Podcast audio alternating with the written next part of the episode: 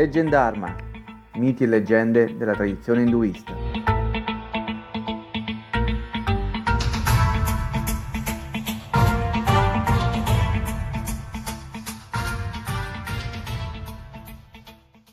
Episodio 8 Il colore delle nuvole. Avete presente il colore del cielo pronto al temporale? L'energia che si accumula nell'aria prima che cominci a piovere è davvero incredibile. Krishna, che significa letteralmente oscuro, è detto anche Ganashyama, ovvero dalla pelle del colore delle nubi cariche di pioggia. Il dio, forse il più popolare fra tutti gli avatar di Vishnu, è rappresentato con la pelle blu scuro, talvolta addirittura nera. Il suo mantra è tra quelli più cantati. È sufficiente che il nome di Krishna attraversi lo spirito di coloro che lo invocano, che questo nome subito ha il potere di divorare tutti i mali. Andiamo a scoprire la sua gioiosa e affascinante personalità.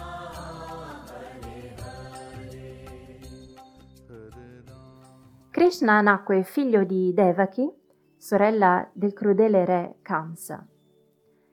Kamsa, dopo aver imprigionato il padre per usurpare il trono, aveva anche deciso di gettare sua sorella Devaki, insieme al marito Vasudeva, in prigione e di uccidere tutti i loro figli perché gli era stato profetizzato che proprio l'ottavo figlio della sorella sarebbe stato il motivo della sua caduta.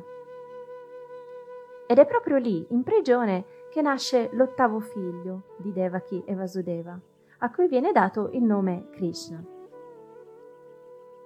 Il bambino nasce in una notte tempestosa di monsone, senza luna. Appena dopo la nascita del bambino, Vasudeva s'accorge che misteriosamente i cancelli della prigione erano aperti e che tutte le guardie erano profondamente addormentate. Così, senza pensarci due volte, prende il neonato e decide di portarlo via in salvo, seguendo il corso del fiume. Appena Vasudeva mette i piedi in acqua, il livello del fiume miracolosamente si abbassa, permettendogli così di guadarlo fino al villaggio di Vrindavana. Arrivato a Vrindavana, Vasudeva affida Krishna a una coppia, Nanda e sua moglie Yashoda. Il bambino viene quindi allevato in incognito tra i pastori. Ci sono molte storie di miracoli, avventure, piccoli grandi guai che avvengono in presenza di Krishna quando è bambino. In ognuna di quelle storie però ci sono lezioni più profonde da cogliere, al di là delle apparenti marachelle. Le sue prodezze sono come una facciata, un modo attraverso il quale il Dio rivela alle persone alcuni segreti. Quando era piccolo era goloso di dahi, uno yogurt denso fatto in casa, e di makan, un burro fresco, cremoso e soffice. E lo rubava dalle pentole della madre, che non riusciva mai a tenerle fuori dalla sua portata.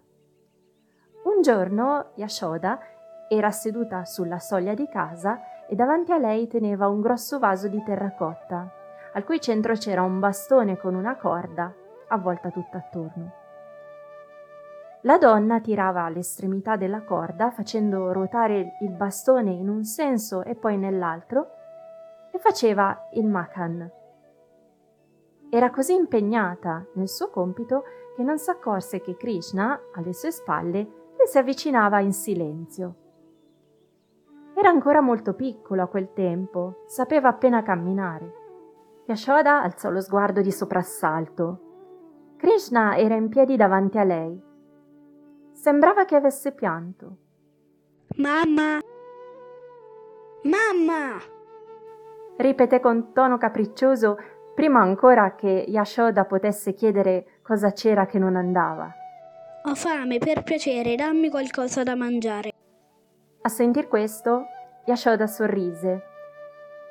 Si fermò, lo prese in braccio e gli diede un po' di burro. Poi continuò a mescolare. Ma dopo un attimo, ricordandosi di aver lasciato il latte sul fuoco, si fermò di nuovo, lasciò bruscamente Krishna e corse in casa.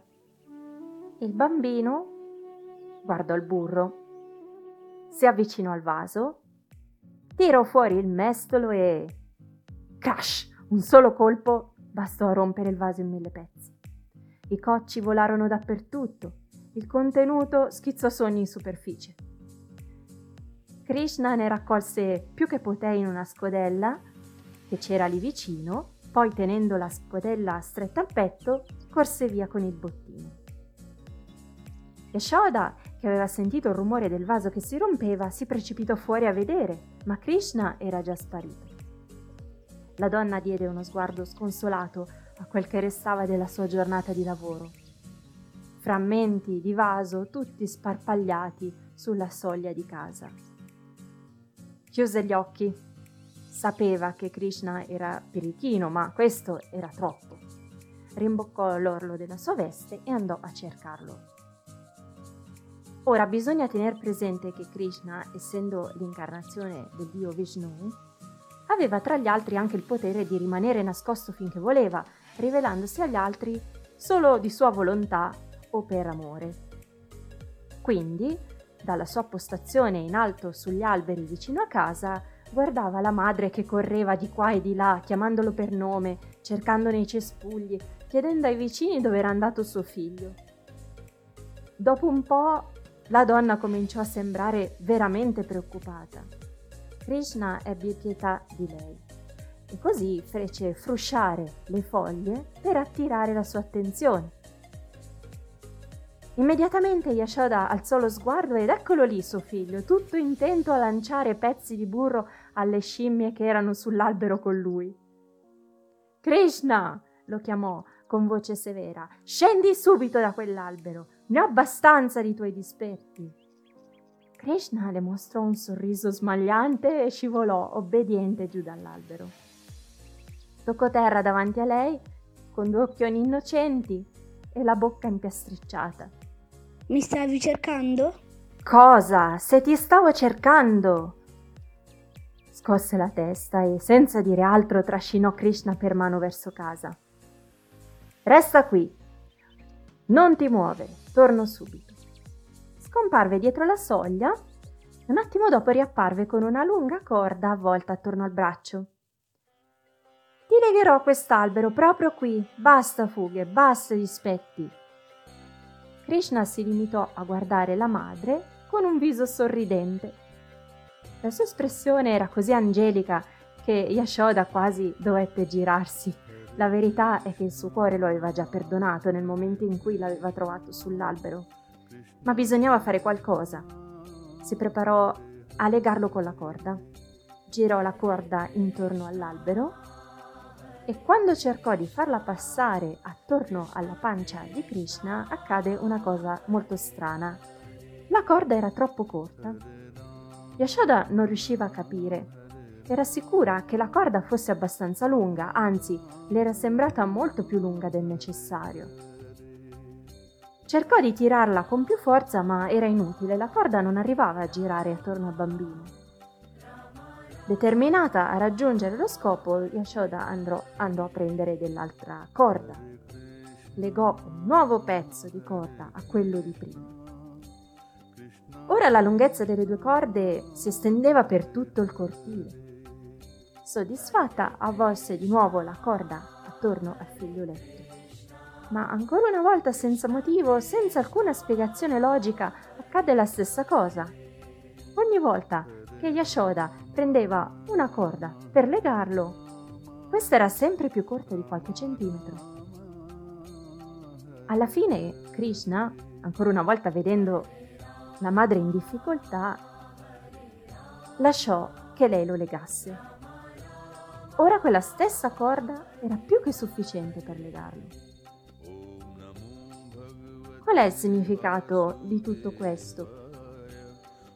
Non importa chi sei, non puoi controllare o capire completamente i misteri del mondo o di Dio, Ma se la nostra devozione è sincera, allora egli si lascia stringere e abbracciare.